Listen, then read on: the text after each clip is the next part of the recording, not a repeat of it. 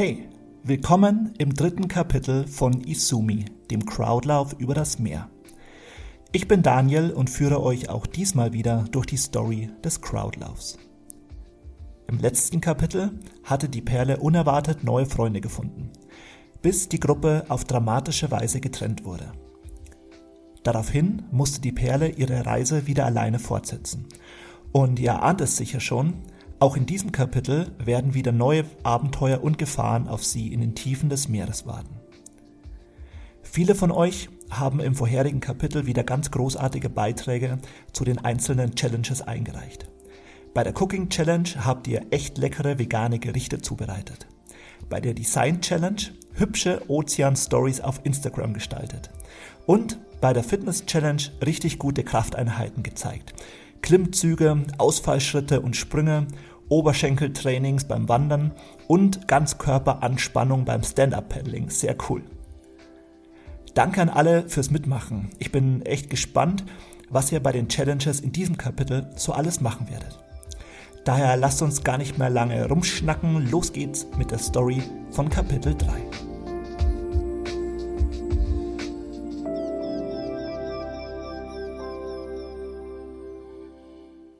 In Isumis Gegenwart im Jahr 2068 gab es keine Müllprobleme mehr, weder an Land noch im Meer. Alle Verpackungen, egal welche, waren vollständig biologisch abbaubar. Sie zersetzten sich in kürzester Zeit einfach selbst, nachdem der Inhalt aus der Packung genommen wurde. Auch warf niemand mehr Dinge einfach so weg. Jeder hatte einen privaten Recycler zu Hause. In den konnte man Kleidung, Bauteile und andere Dinge, die man nicht mehr brauchte, hineinstecken und sich daraus etwas Neues bauen lassen. Egal was. Eine Lampe zum Beispiel oder neue Schuhe. Alternativ konnte man die Wertstoffe im Recycler einfach spenden, damit andere sich etwas bauen konnten. Isumi hatte diese Welt nicht mehr kennengelernt, in der Müll in Parkanlagen herumlag oder im Meer schwamm, oder in der es Recyclinghöfe gab. Das war mit ein Grund, warum ihre heutige Reise mit der Perle, die sie gleich erleben würde, sie noch tagelang beschäftigen sollte. Die Perle ließ sich von der Strömung treiben. Sie hoffte, irgendwann einen Ort zu erreichen, an dem es Muscheln gab. Sie wollte ihre Heimatmuschel wiederfinden, und die Delfine meinten, sie sollte einfach der Strömung folgen, dann käme sie an diesen Ort.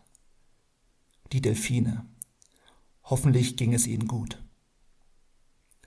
Die Perle richtete ihren Blick nach vorne. Sie suchte nach Spuren, die auf Muscheln hindeuten könnten. Doch was sollten das für Spuren sein? Vielleicht verlassene Muschelschalen, dachte sie, oder eine andere Perle vielleicht. Eine, die Ähnliches erlebt hatte wie sie und die nun auch alleine durchs Meer trieb. Hm, naja, das schien ihr dann doch eher unwahrscheinlich zu sein. So übte sich die Perle in Geduld und sagte zu sich selbst, sie dürfe nur die Hoffnung nicht aufgeben, das sei das Wichtigste. Und so ließ sie sich einfach weitertreiben und hoffte, dass sie irgendwann schon ihr Ziel erreichen würde.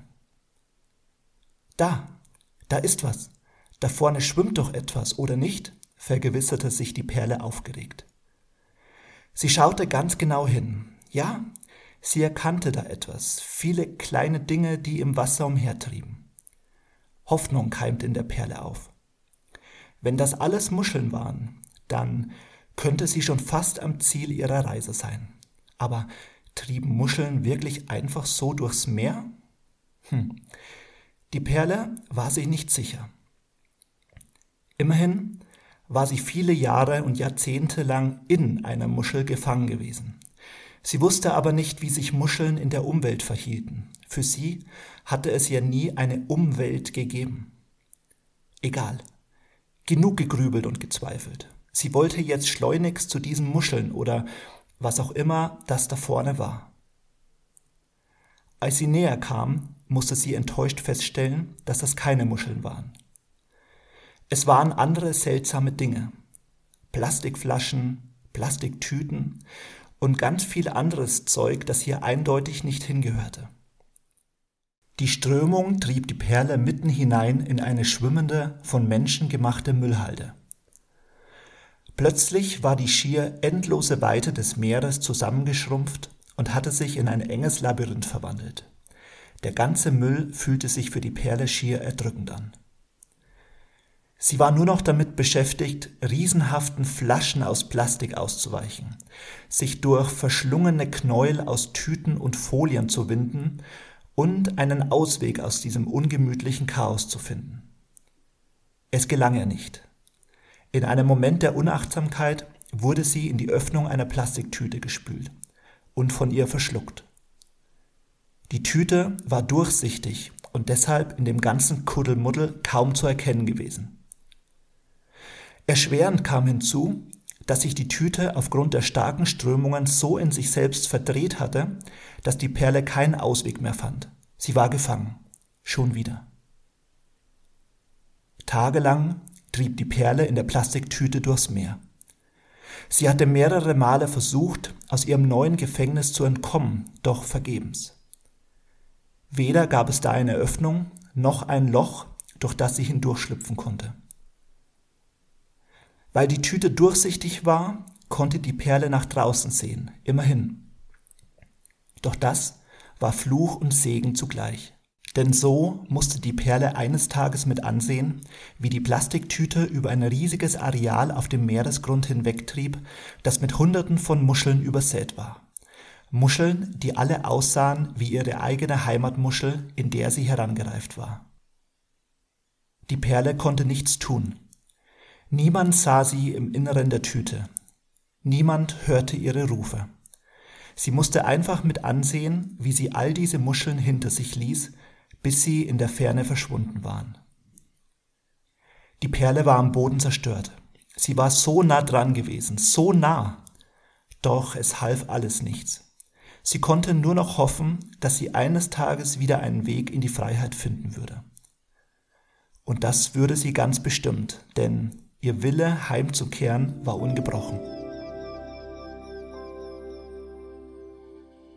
Als Isumi die Augen öffnete, schlug ihr Herz ganz schnell. Sie konnte die Gefühle der Perle, vor allem ihre Sehnsucht nach Zuhause, intensiv spüren. Isumi hoffte so sehr, dass die Perle ihre Heimatmuschel bald wiederfinden würde. Gleichzeitig empfand Isumi diese Enge, die durch den vielen Müll im Meer entstanden war, als äußerst erdrückend. So war das also vor 40 Jahren noch? Krass. Isi, sagte Isumi zu ihrer Personal KI. Zeige mir Bilder aus den 2020er Jahren, als die Menschen noch mit dem Müllproblem im Meer zu kämpfen hatten.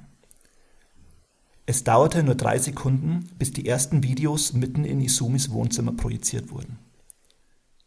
Isumi sah weiße Sandstrände voller Abfälle, Vögel und Delfine, die an dem Müll qualvoll verändert waren, ganze Teppiche aus Plastikdingen, die auf der Meeresoberfläche nahe der Küsten vor sich hintrieben. Das waren erschreckende Bilder. Aber sie sah auch, wie es den Menschen Schritt für Schritt gelungen war, in den folgenden Jahrzehnten dieses Müllproblem in den Griff zu bekommen wie sie gelernt hatten, mit ausgefeilter Satellitentechnik die Wege des Plastikmülls vom Land bis ins Meer detailliert zu verfolgen. Und wie sie daraufhin geeignete Lösungen fanden, mit denen sie die Müllverschmutzung weltweit deutlich reduzieren konnten. Auf einmal wurde Isumi bewusst, wie wertvoll all die unscheinbaren Dinge waren, die sie im Alltag kaum mehr wahrnahm, weil sie sich so an sie gewöhnt hatte. Dinge wie die Verpackungen, die sich selbst zersetzen konnten, oder der Recycler, der aus alten Dingen neue machte. Es waren viele einzelne Erfindungen wie diese, die am Ende die Welt zum Positiven verändert hatten. Diese Erfindungen wurden von Menschen ermöglicht, die einen Traum hatten, zum Beispiel ein Umweltproblem zu lösen, die dann eine Idee hatten, wie sie diesen Traum verwirklichen wollten, die es einfach ausprobierten, ohne Angst dabei zu scheitern. Auf eine Idee baute eine andere auf auf eine Erfindung folgte die nächste. Irgendwann gab es eine Lösung, die wirklich funktionierte, und am Ende profitierte die ganze Welt davon. Isumi notierte sich diesen Gedankengang, denn er inspirierte sie, sie wollte ihn sich für die Zukunft bewahren. Und vielleicht war das genau der Punkt, der am Ende auch die Perle nach Hause bringen sollte. Sie hatte einen Traum. Sie wollte ihn so sehr wahr machen. Nichts konnte sie stoppen. Auch ihre erneute Gefangenschaft nicht. Sie würde entkommen, ganz sicher. Isumi war gespannt, wie die Reise der Perle weitergehen würde. Das war das dritte Kapitel von Isumi, dem Crowdlauf über das Meer. Die Challenges für dieses Kapitel findet ihr ab jetzt im Blog auf crowdlauf.de. Sieben Tage habt ihr wieder Zeit, um bei den Challenges mitzumachen und Punkte zu sammeln. Wenn ihr nach den sieben Tagen die volle Punktzahl erreicht, schaltet ihr wieder eine gute Nachricht über das Meer frei. Ihr wisst ja mittlerweile, wie das läuft. Eine Bitte noch. Wenn euch ähm, dieser Podcast gefällt, dann lasst doch gerne eine Bewertung da. Das wäre super großartig, denn so können auch andere HörerInnen Isumis Reisen miterleben und bei den Challenges mitmachen. Ziel dieses Crowdlauf-Events ist es ja mit Fantasie und Kreativität die Menschen in Bewegung zu bringen und sie ermutigen, auch mal neue Dinge auszuprobieren. Dafür sind die Challenges ideal. Wenn euch dieser Ansatz gefällt, werdet auch gerne Community-Mitglied bei Crowdlove. Das ist über die Plattform Steady möglich. Mehr dazu erfahrt ihr auf crowdlove.de/community. So, und nun viel Spaß bei den neuen Challenges und beim Punktesammeln. Euer Daniel.